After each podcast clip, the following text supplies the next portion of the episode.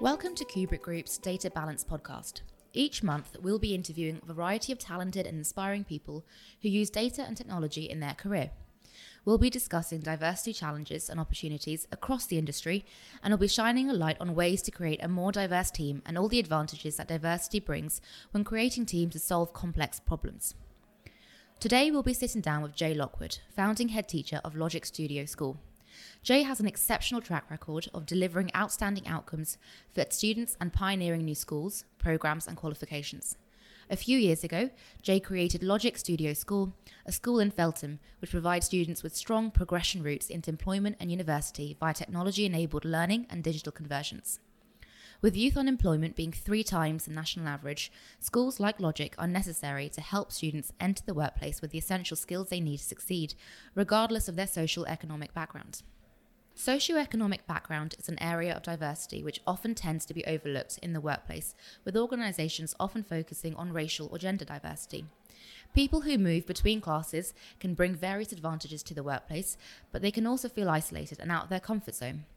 Today, Jay will discuss the importance of class diversity, how he prepares his students for a career in data, and how the industry can attract individuals from different backgrounds.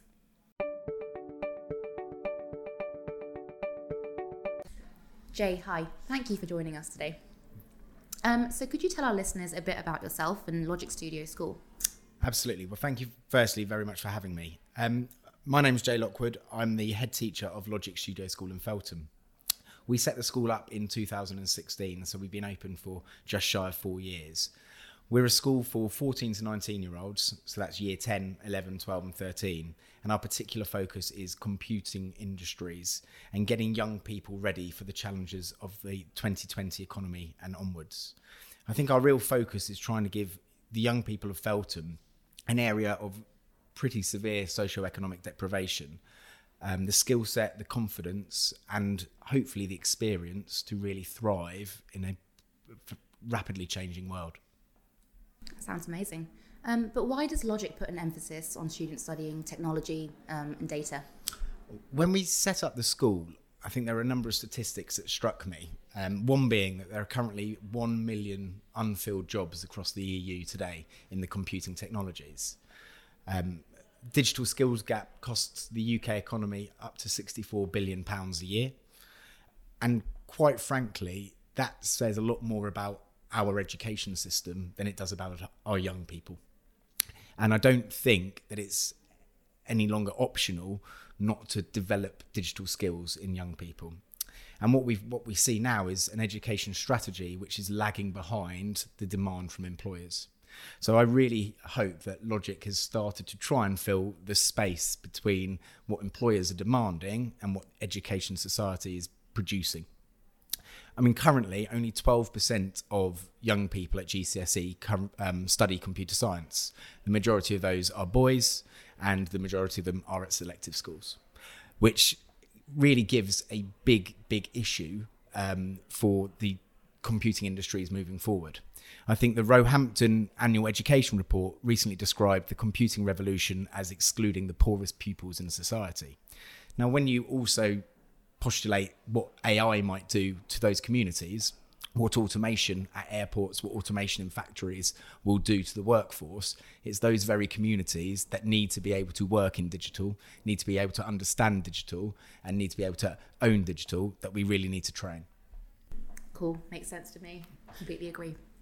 Um, so, kind of coming back to diversity, being based in, in Feltham, I assume your school's pretty diverse yeah, I mean, Feltham's got a really interesting history. Um, Post World War II, after a after the bombing of World War II, the government moved swathes of sort of homeless East East London over to new estates in West London, Feltham being one of them. So what you see in Feltham now is you have almost people that have been moved from the East End, and that's quite a sort of white working class community and I think the hallmarks of that community is intergenerational worklessness um, and probably quite low aspirations. At the same time, Feltham is in Hounslow. So you've got a borough which is extremely diverse. So on the one hand, you've got your community that's been inherited from the history of London, and now you've got mass immigration into Hounslow with huge diversity, which brings problems, but also I think real opportunities. I think the the new wave of immigration to Feltham is a really good thing for the aspiration of the area. Um, I think it's quite a noticeable thing that people come from other countries and really value our education system. Um, and that sets a very, very good example to young people from families with very, very low aspirations. But equally, it creates an issue that I don't think many schools in this country have solved, and that is the low aspirations of white British sort of free school meal students, um, and how we break that intergenerational worklessness and protect them from a really changing economy. Um, and I, I, liken it to almost the closure of the mines in the 70s and 80s, in the sense that we're about from 2020 onwards. Some would argue it's even started. We're about to see a revolution in the how the economy looks, the type of jobs that we have, the sectors, and we've got to skill our population to make sure that we don't that the the poorest and the most de- deprived don't lose out the most. And that's something I think we failed as, as at a, at as a country in the 70s and 80s, and we've got to make sure that we don't make those same mistakes again. And how does this diversity and cultural balance um, affect the school's results? Very good question. Um, I, I, think you can, you can see massively that we have an issue with aspiration with, with young people that come in. Uh, the literacy levels of our sort of indigenous population is quite low.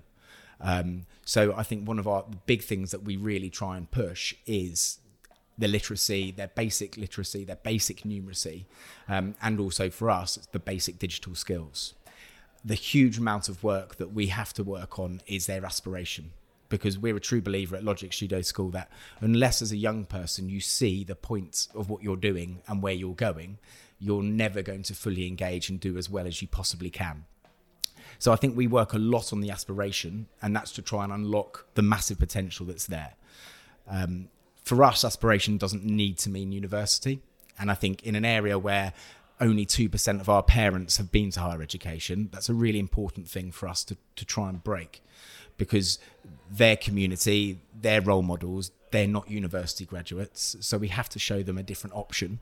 And I think the, the new economy is certainly moving that way as well. I agree, and they don't have to be. That's that's the important point here, isn't it? No, I agree.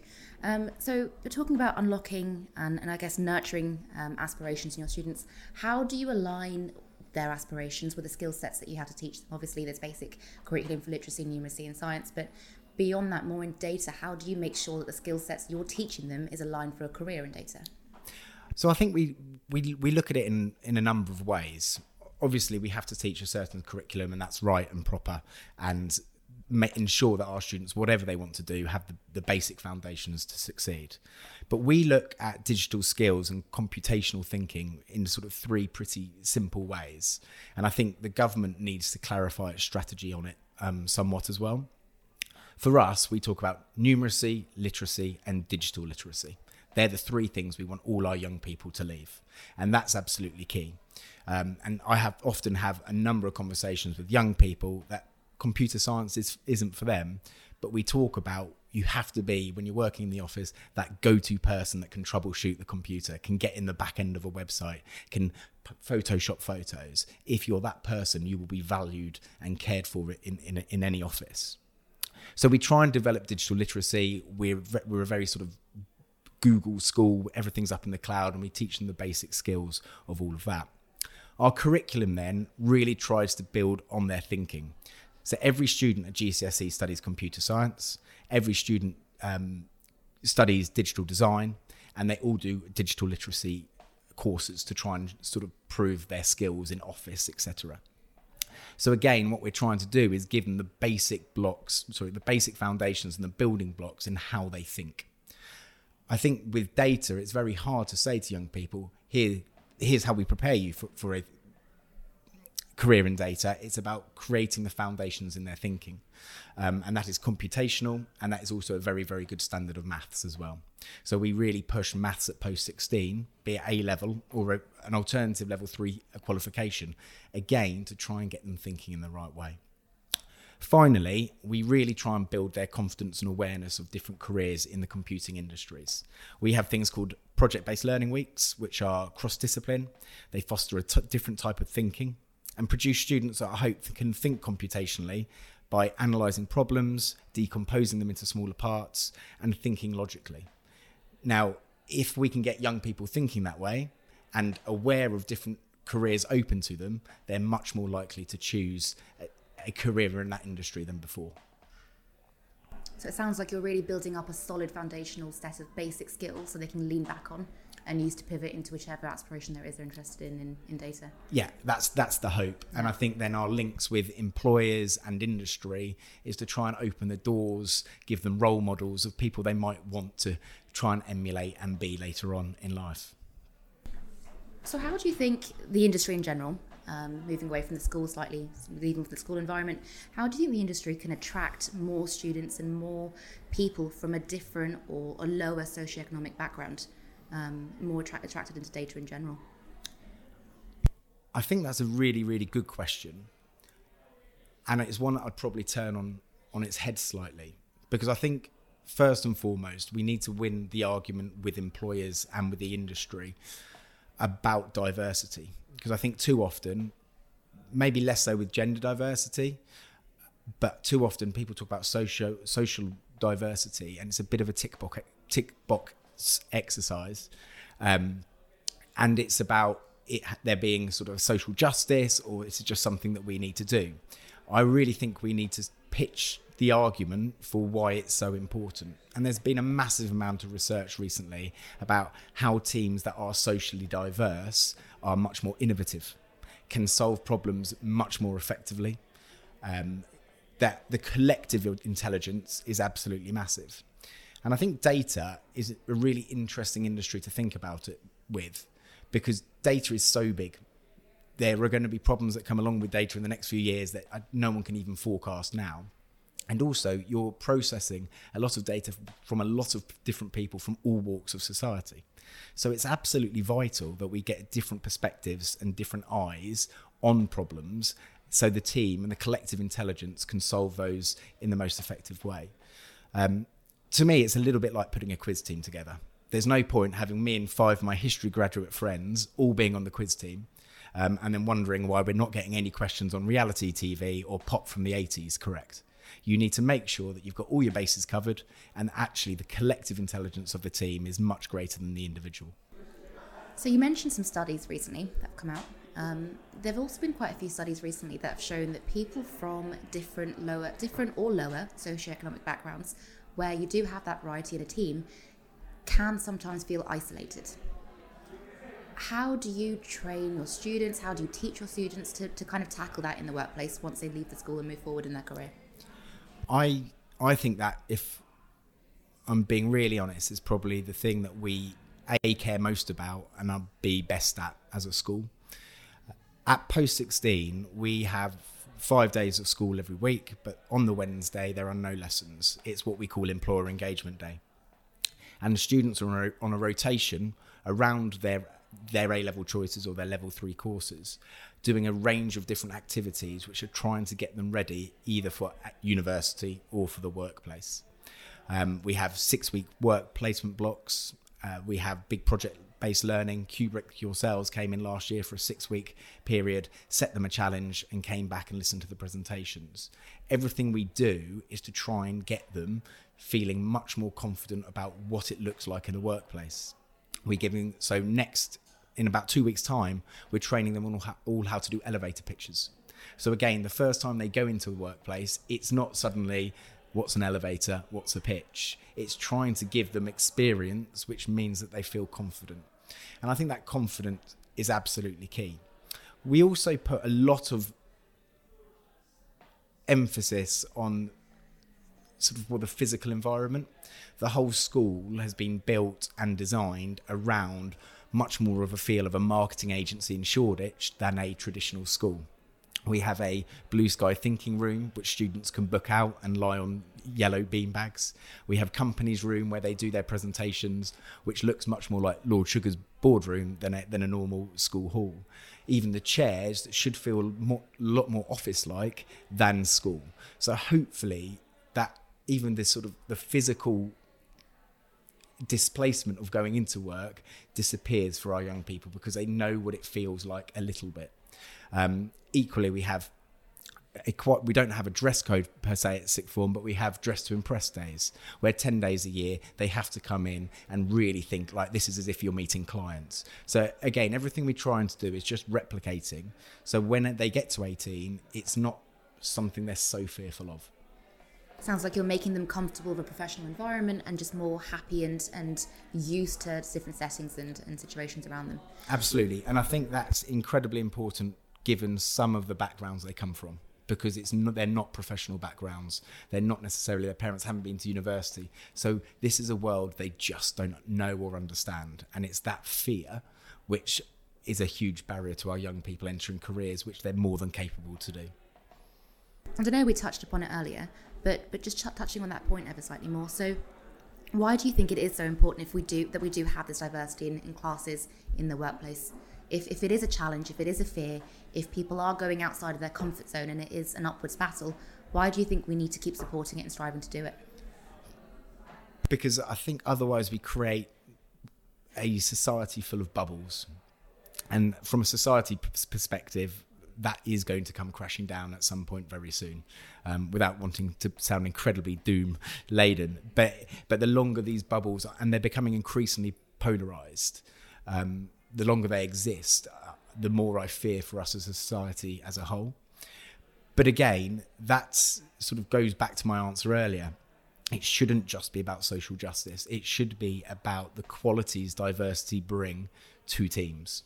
Um, and, and that's absolutely massive the way people think, the way people approach problems, all come down to who you are, how you've been educated, your your moral standpoints, everything.